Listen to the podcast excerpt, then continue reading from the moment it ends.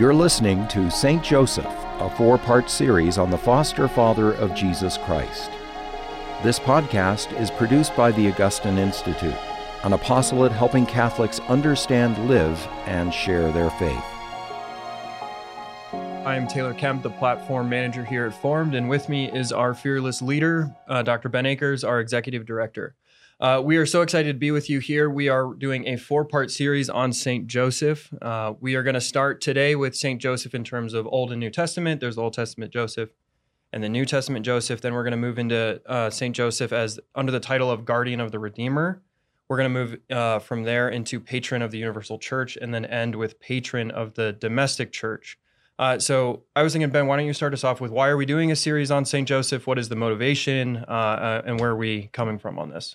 Right. So March, it, traditionally as a month of the year, is dedicated to, to the memory of Saint Joseph. This is uh, something the church has done for centuries. Is dedicated months to different saints and themes and focus. And March is Saint Joseph's month because it's his feast day is March nineteenth. So uh, this is a good thing to do in March. It takes on even more special, uh, uh, yeah, more special meaning when uh, Pope Francis surprised everybody and declared mm-hmm. what a year of St. Joseph. So this was just December 8th in 2020. He declared a year of Joseph from December 8th, 2020 to December 8th, 2021. And you might remember, uh, you might not remember the great jubilee of the year 2000, but nope. I was there. I went to Rome, I went to 10 different countries in Europe on pilgrimage. There's so many graces. We're celebrating 2,000 years since God became man and mm. redeemed mm. us from our sins. And then there was the year of St. Paul, the year of the priest. And so it's there's a tradition in the church, little t tradition in the church of celebrating different saints or different themes. We've never had, in the 2,000 years of the church history, never had a year dedicated to Saint Joseph. And that, which is actually quite fitting the more you think about it. Like Joseph, we'll, talk about this, but he lives such a hidden life. Uh, so, do you have any thoughts? Like, why is it? It just seems that Joseph has always been venerated in the church, but there does seem to be kind of this momentum that has been growing over the past 100, 150 years. And the church really seems to be saying, you know, we'll go to go to Joseph, go yeah, to, Joseph, to Joseph, go to Joseph. Do you have any thoughts on just, you know, why is it that the the church is holding up Saint Joseph as someone that we need to particularly turn to today? Good question. I think that when we look at, as, as, you mentioned, uh, in the history of the church, Joseph is always there. You read him in the you read in the Gospels. We'll talk about that. He makes he's present in the Gospel. We know his name. We know his profession. And then we see him in some of the fathers of the church. The mm-hmm. fathers of the church will write about him. But you know, in the early church, the focus is on who is Jesus and the and the different debates about is Jesus God or not, and then how many persons in the Trinity and what does that look like. And so, uh, and then Mary, uh, things having to do with Mary, teaches about Mary. And so I think that it's appropriate that Joseph's kind of hiddenness has been hidden and the popes as you mentioned 150 years starting to push him forward. So that's actually why this year of joseph is significant. It's the 150th anniversary of the pope declaring uh, joseph the universal patron uh, patron of the universal uh, church. Mm-hmm. and i can't help but think too just you you look at a lot of the stuff that's going on today there it's no secret that the family is under attack that's for certain divorce is extremely high marriage what it, what is marriage is being called into question. And so there's something that just seems very fitting about like we need the father who led the holy family. Um, and then you think of the the church universal as the body of christ which is also under attack in in many many ways. And so i think it's really really amazing how the church is saying we need the person who protected christ and that the church is his extension. We need the person who protected the mother of God, um, because all of these things are under attack. So mm-hmm. yeah, I'm really good. happy that we're doing this. Um, okay, so uh, having said that Joseph is such a silent figure, there there's uh, here at the Augustine Institute we have a kitchen area where we, we have a chalkboard and people put up saint quotes and and whatnot. And it's really wonderful. And someone I thought hilariously put up Saint Joseph, and it was just two little quote blurbs, but there was nothing there because he's so he's the silent one. And then someone actually fixed it, and they put Jesus, as right. in the only word ever uttered was Jesus. Um, so this begs the question, though: how how are we going to fill four form nows on Joseph? He's such a he's such a silent figure. He is right. So we there's we we can turn to the Gospels, and that's what we're going to be doing today. And actually, each of the sessions we can turn to the some Gospel scene where he's present. But you can also look at the the writings of the of the Holy Fathers and writings of the saints that have brought up these ideas of how to turn to Joseph. So we'll be doing that. We're looking at Pope St. John Paul II's letter. Uh, Redemptoris Custos is the Latin title for it, for guardian of the Redeemer. We'll be looking at uh, even Pope Francis's letter, his apostolic letter on Joseph is beautiful. From a father's heart is how it begins, and uh, yes, when we look at the Gospels, as you mentioned, there are there's no recorded word of Saint Joseph. But we do know he said at least the name Jesus because in the Gospel of Matthew it says when the angel Gabriel, when the angel appears to him, he says, "You shall call his name Jesus." And then when Jesus is born, it says that Joseph called him Jesus. So mm-hmm. we know he at least spoke the name of Jesus. Yeah, it's beautiful. And okay, so um, today we want to focus on um, the Old Testament Joseph, and so something um, something that's beautiful about Catholic theology is we look and we we say that we can we can come to understand some of the New Testament figures better by understanding their Old Testament um, precursors, their foreshadowings. And so um, Saint Joseph has one of those in the Old Testament Joseph. So could you uh, just give us the general outlines of the Old Testament Joseph, some of the the shapes of his life, uh, and, and and where, and then we can start kind of breaking down what we can take from him, and then come to know a little bit more about the foster father of Christ. Sure. So if we look at, we do have stories about Joseph's life. They're in the first couple chapters of Matthew, the first couple chapters of Luke, and then Mark and John actually mention that you know Mark mentions that Jesus is the son of a carpenter. Mm-hmm. Uh, it doesn't mention Joseph by name, but twice in John's gospel he actually mentions that Jesus is the son of Joseph. And we're at the beginning of Matthew's gospel, and as Taylor mentioned, is that we see a type, a figure of someone in the Old Testament that is pointing towards the fulfillment in the New Testament. So that's called typology or prefigurement. And so the fulfillment of the Old Testament Joseph is found in the New Testament Joseph. Mm-hmm. And one of the reasons that we're clued in to, to read this story in this way is by looking at Matthew chapter 1. In Matthew chapter 1, that, that genealogy, that really exciting part at the beginning of Matthew's gospel, because you actually see where Jesus comes from. He comes from Abraham, he comes from David.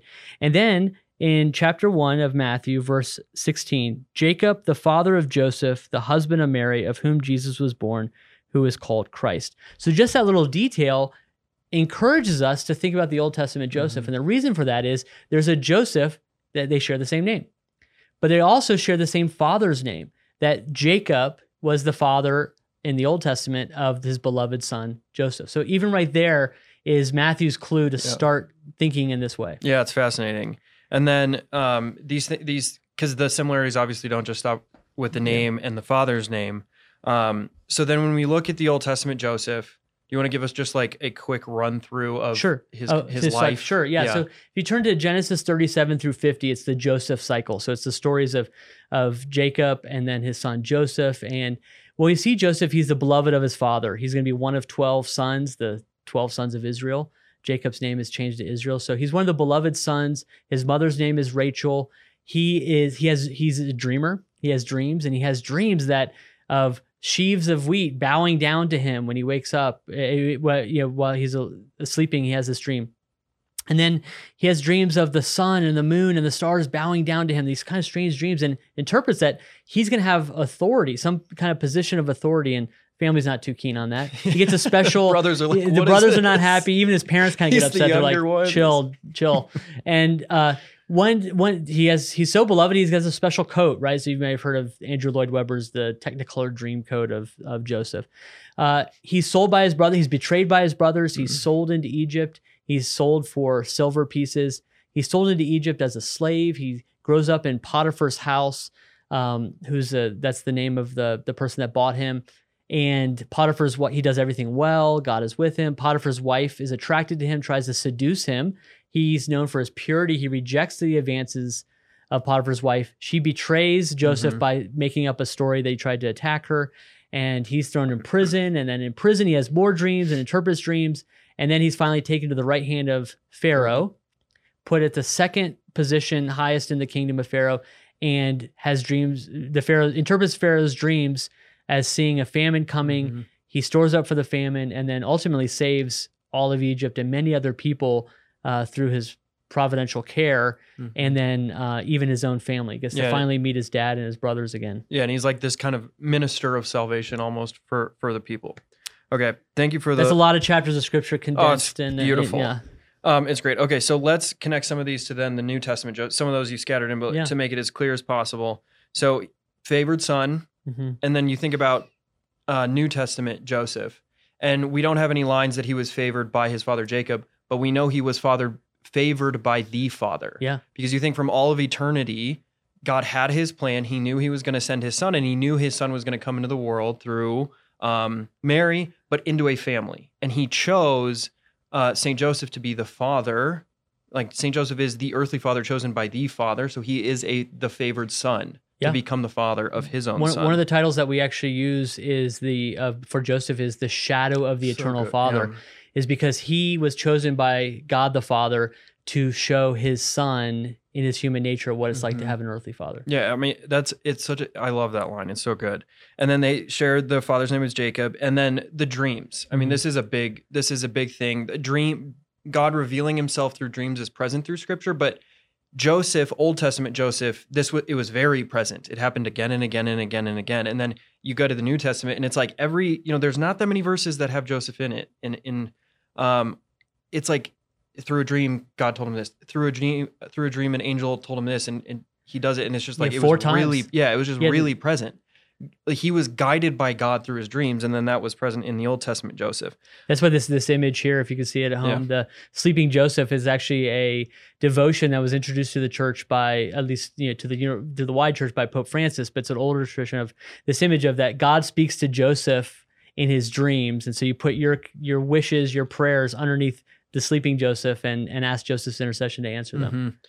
And then from there, we let- let's talk a little bit about purity or chastity. So Mm-hmm. Joseph, as you said, he was uh, he had been elevated to in Potiphar's house, the Egyptian official, and Potiphar's wife is trying to seduce him again and again and again. He's like, no, no, no, no, no, I'm not. You know, he he wants nothing to do with it. She grabs his garment, he leaves it, he flees. Uh, she falsely accuses him. But what we see here is a man who is he he refuses to give in uh, to something that is immoral, that he is not supposed to do, and he protects his own chastity, and in effect, he's also trying to protect Potiphar's wife's Right. dignity. And then you get to the New Testament and you see um, Mary, and, and they are betrothed. She is with child by the Holy Spirit. And then we say she remained ever virgin, which implies that Joseph took it upon himself to protect her purity and his own, Yep. um, which is just a really beautiful thing. And I think that here is um, maybe a good time to talk about. We don't know for sure how old Joseph was, New Testament Joseph. Um, do you have any thoughts on that? Right. So we don't know what Joseph. There's there's different uh, speculations that we we see in, in the writings of uh, saints in the church and theologians. Some speculate that he was older, that he was married, he had other kids, and then his wife died as a widower, and then takes Mary as the younger. So sometimes you see an old Joseph in art, and then oftentimes uh, you'll see a young Joseph in art. And I, I I more of the side with the young Joseph that I believe that Joseph was virginal, was a virgin, just like Mary was a virgin, and that they actually entered into marriage with the intention of honoring each other's virginity, uh, and then but yet God honors and and that union of their of keeping their virginity, but also blessing them to be parents. Yeah. Well, and you think about that title. Um, there was a. I'm reading a book through for of the glories of Saint Joseph right now, and I'd never heard of the saint before. But Saint Leonard of Port Maurice has just this really short line, and he says all of Joseph's glories are summed up in the eulogy. Joseph was a just man. Hmm. Um, and and and many uh, saints have written that this means that he contained all of the virtues. So how does this apply to his age and in relation to Mary? I think it far more likely. I also think it far more spirit, spiritually profitable to recognize that Joseph protected Mary's virginity not because of a lack of hormones, but because of virtue. And I think that as a young man, he still had all of the coursing emotions that would accompany a normal human life. And yet, virtue, it's a strength, it's a power. And he, from that place, protected her and himself, and that that actually makes him all the greater. And what a phenomenal saint for anyone who is seeking to live in celibacy, uh, anyone who is seeking to grow in chastity. Because I, yeah, I think an old man doesn't go to Egypt. I mean, you could, who knows? Like, I, I don't know, but an old man, I don't think takes a wife and child into Egypt. But it was virtue that protected protected her virginity, not just because he was an old man who, you know, had lost that appetite, so to speak. Sure, yeah. Regardless of of um, you know what what the actual account was, we we do know that Scripture wants to put before our eyes that he was pure. Yeah. He was pure. Yep. Another thing, looking at the uh, the connection between the Old and the New Testament. So we talked about name, the Father's name, beloved of the Father, these Mhm. dreams that he had, is this uh, flight to Egypt Mhm. because of envy. So this persecution. So just as the Joseph of the Old Testament was driv- sold by his brothers and sold into Egypt out of their envy because they're jealous that their brother is so loved by their father. So because of Herod's envy, that what there's a king, and I, I you know, you know we'll go back and read Matthew one and Matthew ch- chapter two, that he goes to Egypt uh, out of the envy of Herod. Yeah, and as you're saying that, I'm just thinking about how easy it would be to become bitter. Um, I'm really glad you Mhm. brought that up because the one of the most powerful lines I think in this this narrative of the Old Testament Joseph comes in chapter 50, verse 20, where he's Joseph has just been had all of these horrible things happen to him, like his family turned on him, he's sold into slavery, he kind of gets out of it, then he's falsely thrown back into it, then he gets out of it again, then his brothers need him. Like imagine on a human level how easy it would be to have resentment, bitterness, hatred, judgment, all of these things. And his brothers fall at his feet and they're like, Jacob had just died, and they're like, you know, who knows what Joseph is gonna yeah, do to us? wipe us out. Yeah. yeah, what are you gonna do? And he says, What you meant, you meant evil against me, but God meant it for good, to bring it about that many people should be kept alive as they are today. If you dig into this, you you really find a man who trusts that God's providence is being worked out regardless of how things look. Right. And then you think about New Testament Joseph and the flight into Egypt. Like, this is a man who says yes to taking a woman as his wife who is pregnant, not by him. Think about what that would bring the humiliation, the judgment from other people. He, he still says yes. Take the angel says, Take Mary as your wife. And he, he gets up, he does it, he's prompt. And then the response of this is um, think about the prophecy of Simeon over the child. Then you think of the flight into Egypt, the losing the temple, like all of the things but when you look in light of the Old Testament Joseph and then the New Testament Joseph, you can almost see a similar attitude, which is God is working out his providence. His will is being done. It is coming by way of difficulty, and his heart doesn't grow bitter. Like his heart doesn't grow hard. And that I think is a great model from Old Testament Joseph and New Testament Joseph to strengthen in us a faith that despite all appearances or difficulties in how God's will is playing out in our lives, and like you're a father of a fa- of a big family who has moved and done different things and had difficulty. Every person has that in their life. To give us the faith that God is working in that and to have faith and what God what what other people have meant for evil God meant it for good. It can bring out the good. And that is to me like just such a beautiful connection between the two of them.